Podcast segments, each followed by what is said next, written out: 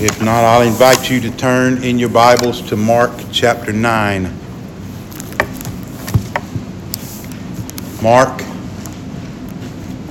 chapter 9, verses 49 and 50 is our scripture for this evening. Please turn there, and once you've found it, I invite you to stand for the reading of God's Word.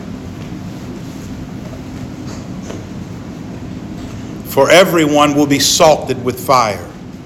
Salt is good, but if the salt becomes unsalty, with what will you make it salty again? Have salt in yourselves and be at peace with one another. Let's pray. Oh Lord, we ask you to please open to us your word and open us to your word. We ask it in Jesus' name. Amen.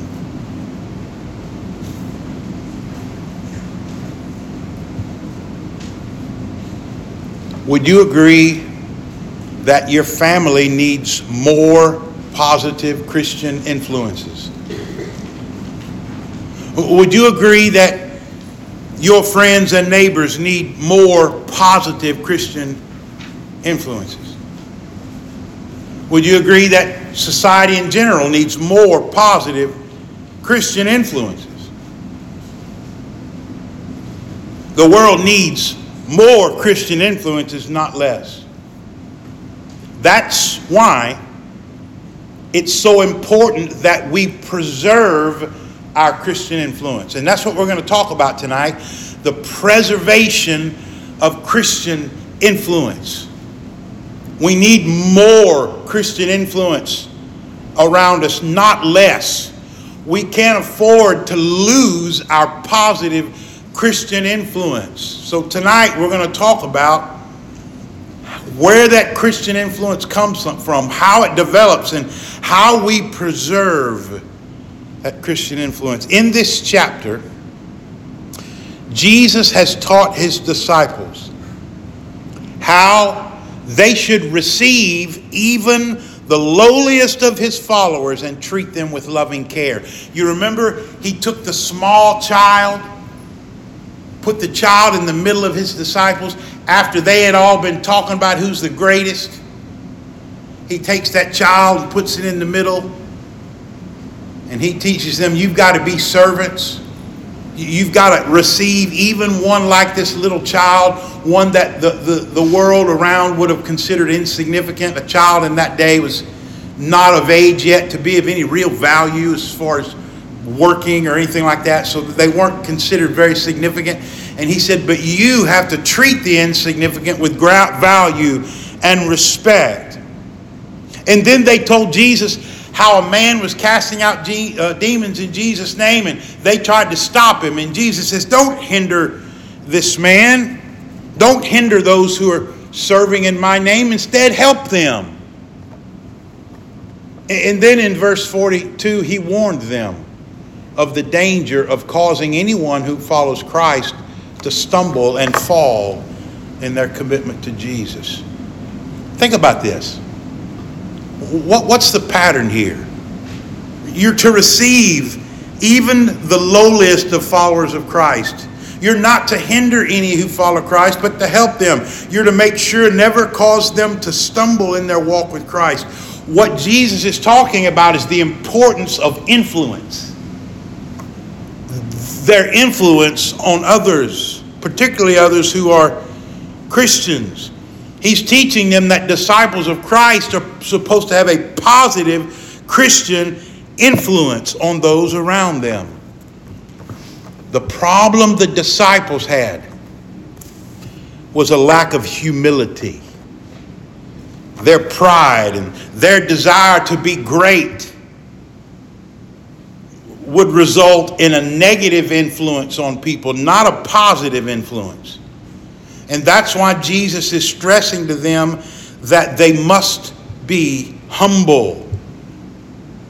Let me, let me say it to you like this positive Christian influence requires positive Christian character. In other words, before they could have a positive influence on people around them, they had to have Christian character. That's why their lack of humility was such a hindrance to them having the right kind of influence on those. They didn't have humility, and so they were having the wrong kind of influence on the others around them. It goes back to their character. If you want to have the influence Christians are supposed to have, you have to have the character Christians are supposed to have. Now, we know it's important that we preserve our Christian influence, that we not sacrifice our ability to influence others positively for Christ. But how is our Christian influence preserved? We're going to talk about that tonight. And here's the message. In a sentence, it is this The influence of the Christian is preserved as the character of the Christian is purified. The influence of the Christian is preserved as the character of the Christian is purified. There are two things I want to show you that I pray will enable us to understand and apply the message of these verses. Here's the first thing I want to show you the purification of the Christian's character. Verse 49. For everyone will be salted with fire. I need to say to you that this verse is one of the most difficult verses to make sense of in the New Testament. It is the most difficult verse to interpret in the book of Mark. There's a lot of different opinions about what exactly is the point of this verse. I'm going to give you the one that I believe makes the most sense in this context. Okay, I give it to you with humility so you will understand there are others who might interpret it slightly differently. But I'm going to, show with share with you what I think in context is the point Jesus is trying to make. Pretty much all Bible scholars are agreed that in this verse Jesus is making a reference to Leviticus 2:13. Let me read to you what that says. Every grain offering of yours Moreover, you shall season with salt, so that the salt of the covenant of your God shall not be lacking from your grain offering. With all your offerings, you shall bring salt near. So, in this verse, we have the concept of salt and fire. The grain offering was something was a burnt offering. You burned it. Okay? And so it brings these ideas of salt and fire together in the context of a sacrifice being made to God. So the image seems to be a, a, a burnt offering, a temple sacrifice. Now, a, an offering like this signified something that was totally and irrevocably dedicated to God. Think about it. When you burned something, you couldn't get it back. It was irrevocably given to God, completely, permanently. Now, the, the, the idea in verse 49 of Mark 9 seems to be that it is the Christian himself who here is the sacrifice, dedicated wholly to Christ, totally and irrevocably. And he says, that everyone will be salted with fire. In other words, the sacrifice will and somehow undergo fire. Now, in this instance, fire is not the fire of judgment, but the fire of purification. Now, what is the fire of purification? Well, it involves suffering. The, the, the fire purifies and it purifies by suffering. In other words, pain, difficulty, hardship. Let me give you a couple of Old Testament verses that might help. Jeremiah chapter 9, verse 7. Therefore, thus says Yahweh of hosts Behold, I will refine them and test them. For what else can I do because of the daughter of my people? In other words, God is saying, because my people are sinful, I have to refine them. And the way something was refined is by fire. Let me give you another verse that makes that clear. Isaiah 48, verse 10. Behold, I have refined you, but not as silver. I have tested you in the furnace of affliction. Okay, a furnace is fire. And you see here he associates it with affliction. So the way God refined his people is by fire, which is a symbol for affliction. In other words, God brought upon them pain and difficulty and hardship, suffering in general, in order to refine them, in order to remove sin and make them more the people that He desired them to be. Now, let me bring that into our context and you'll understand the point. Suffering is a tool that God uses to separate his people from sin and make them more like his son.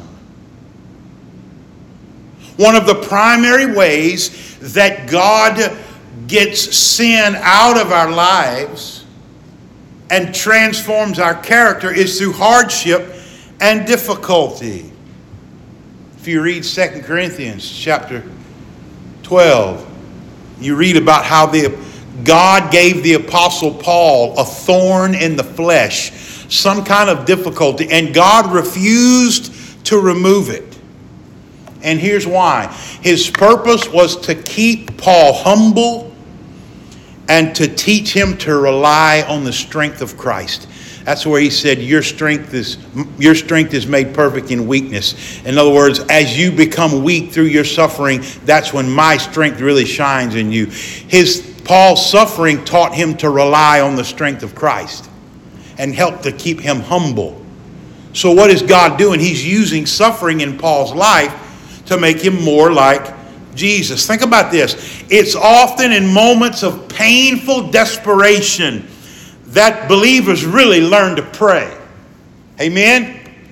It's often when hardship drives you to your knees that you really develop the knack for really praying to God. Sometimes what it takes to rid you from some specific sin is for that sin to be followed by some painful discipline in your life.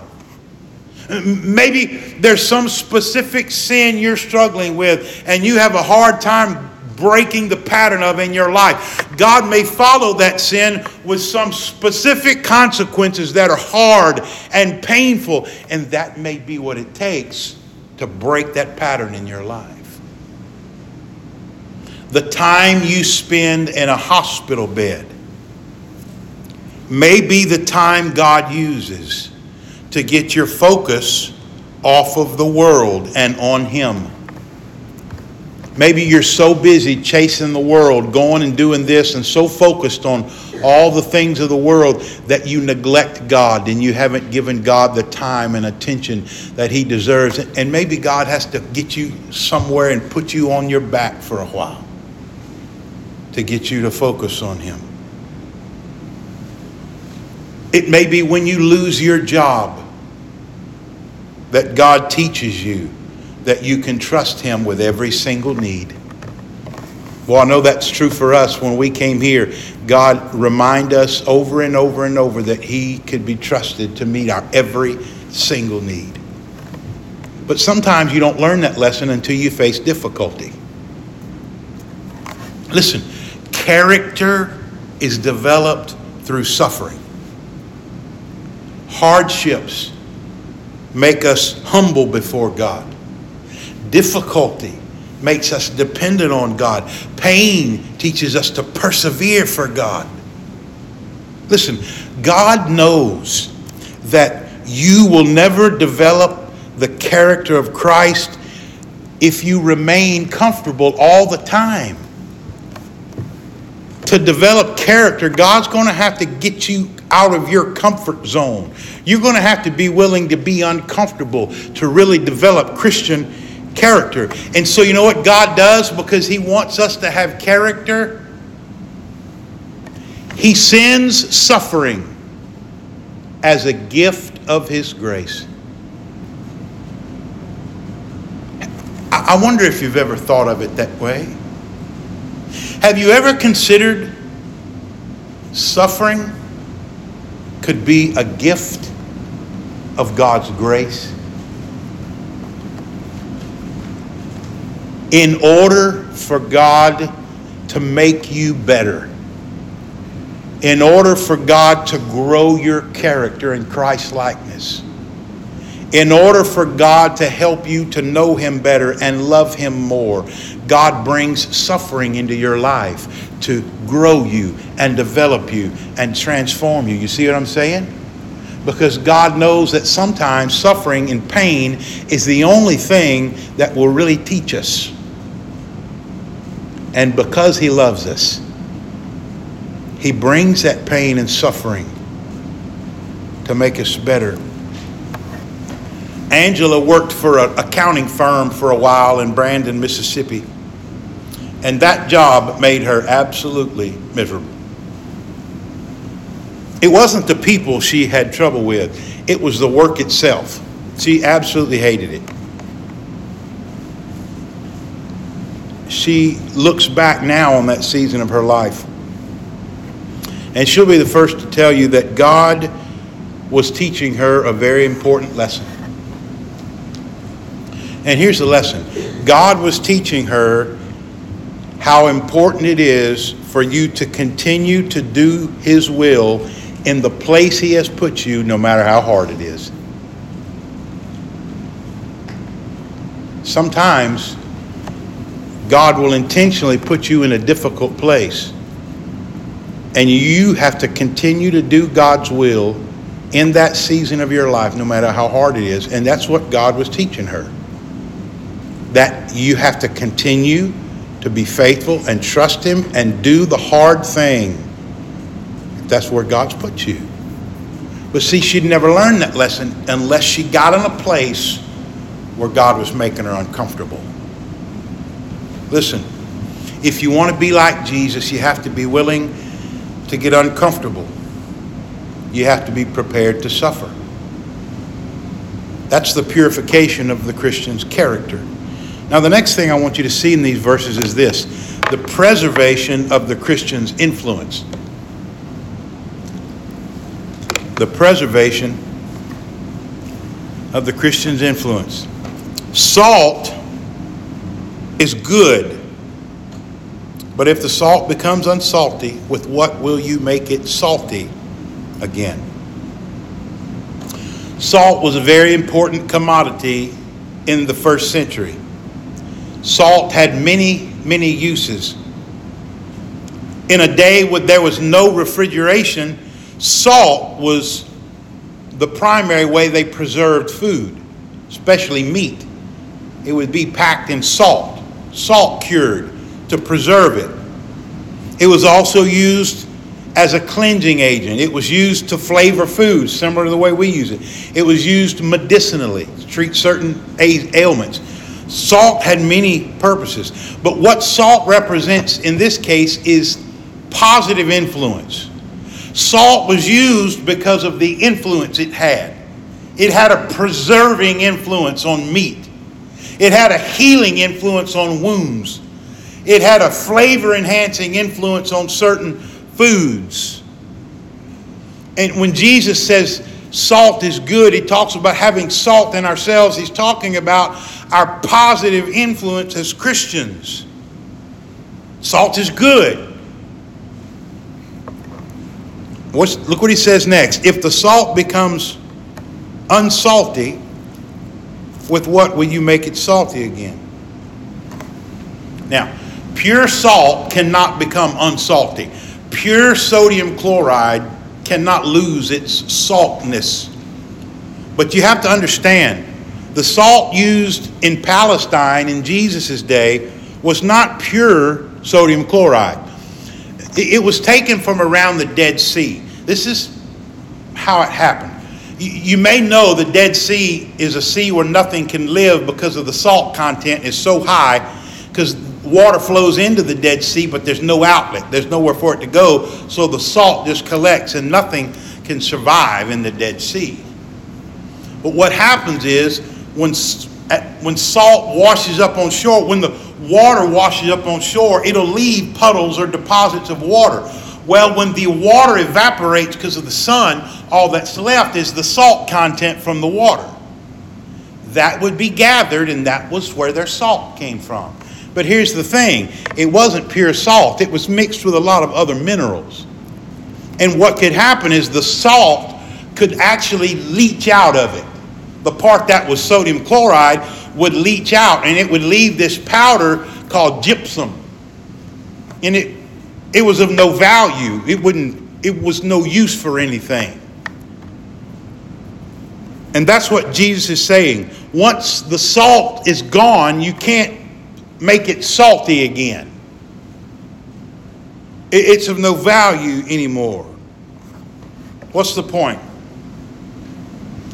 If disciples of Christ are going to have a positive effect on society, if we're going to have a positive influence on society, we have to maintain our influence. In other words, for us to have the impact on society we're supposed to have, our, our impact has to be preserved. We can't lose our saltiness, in other words. We have to guard our influence. That's why he says, have salt in yourselves. Maintain your Christian influence. Be people who are salty. Don't lose your influence for Christ. Why? Because if you lose your influence, you lose your effectiveness. And notice what he says. This seems to come out of the blue. Be at peace with one another. Well, this doesn't come out of the blue.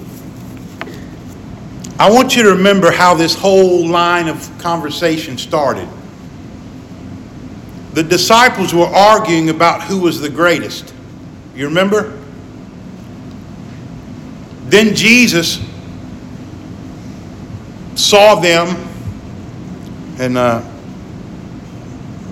rebuked them basically for arguing about who was the greatest. Then they tell Jesus how they tried to stop a man who was casting out demons in his name. This is what I want you to see. Their lack of humility was causing division among the followers of Christ. Because they were proud and arrogant and concerned about their own greatness, they were arguing among themselves and they were also separating themselves from another man who was trying to follow Jesus. You see, they were causing division. You with me? Their lack of humility was dividing followers of Jesus from one another. And what Jesus is saying is be at peace with one another. What's the point? What does it have to do with influence? What Jesus is trying to say is your influence as followers of Christ should bring peace to the body, not division. Your influence should be positive. It should bring the people of God together, not alienate them from one another. Remember, Christ's primary concern in this section of Mark 9 is to impress on the disciples the need for humility and putting others ahead of themselves. He's already warned them about causing other people to stumble. What he's talking to them about is preserving their positive Christian influence.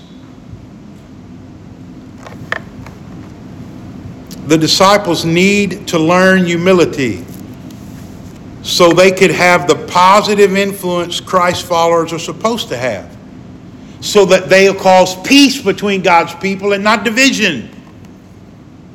It's about their influence.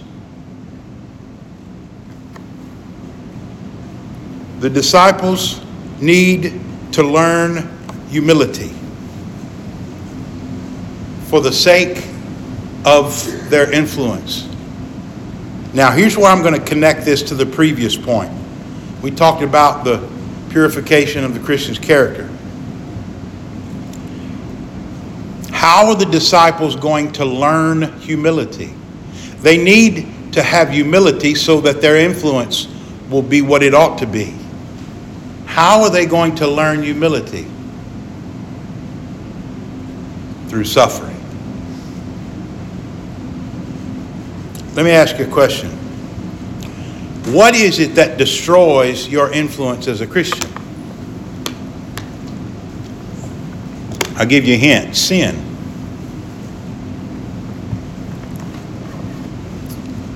A failure to think and speak and act like Jesus is what destroys your Christian influence. So God purifies us through suffering so that we sin less and reflect more of the character of Christ.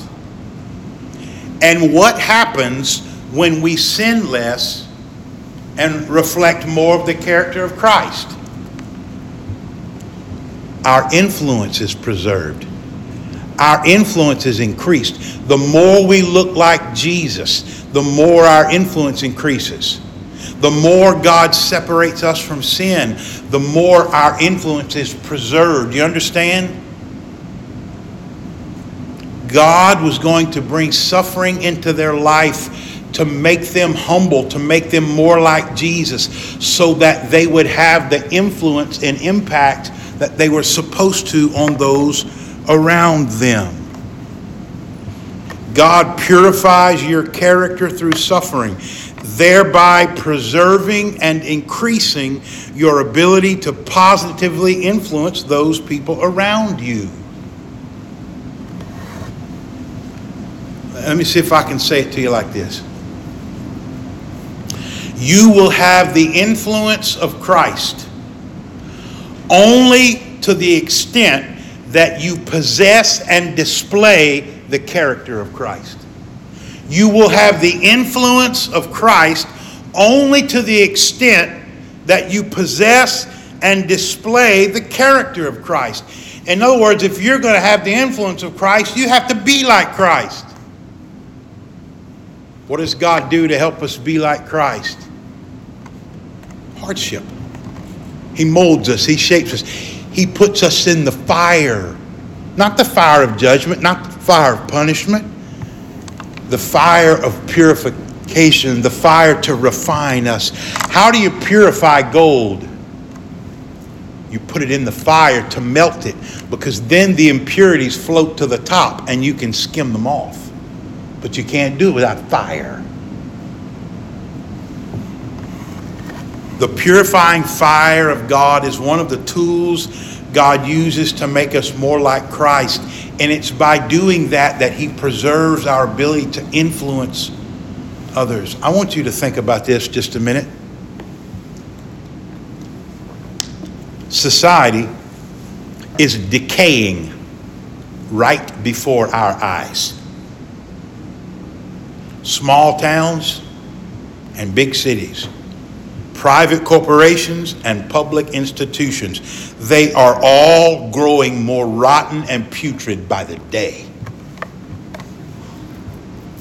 Our influence as Christians is the salt God uses to slow the rot and decay.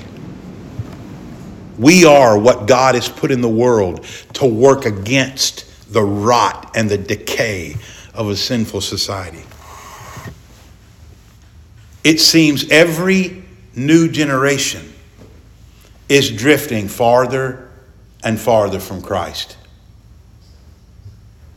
It is our influences as Christians that God uses to slow the drift. You understand? It's our positive Christian influences that is to slow the decay and rot of society, that is to slow the drift of society away from God. It's our Christian influence that is to heal the wounds of sin in society. It's our Christian influence that is to inject the flavor and savor of Christ into the world around us. It's our influence. That's what Jesus meant when he said, You are the salt of the earth. Your influence.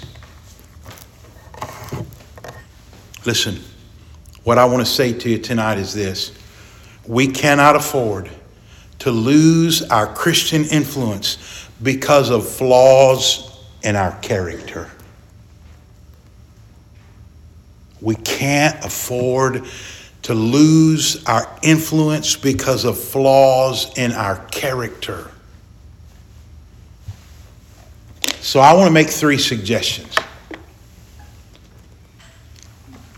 Number one, ask God to make you more aware of the way you influence others. See, one of the things that's a problem is sometimes we don't take time to consider exactly how it is that we influence others. I'm telling you, you have an influence on people around you. Whether you think so or not, it could be negative or it could be positive, but you influence the people around you in one way or another. I, we ought to pray and ask God to make us aware of how what we do and say and think impacts the people around us. Make us aware that we're influencing people everywhere we go and everything we do. We need to realize that. Secondly, pray that God would preserve your influence by purifying your character. First of all, pray that God would grant you the awareness of your influence. So you are aware that you have an influence and you have the responsibility to have a positive influence. Secondly, pray that God would preserve your influence by purifying your character. Pray that God would make you more like Christ so that you wouldn't lose your ability to influence people for Christ and so that you would increase in your ability to have a positive impact for Christ. And here's my third suggestion. And this is going to seem counterintuitive. Thank God for the suffering that He uses to purify your character. Thank God for the suffering that He uses to purify your character.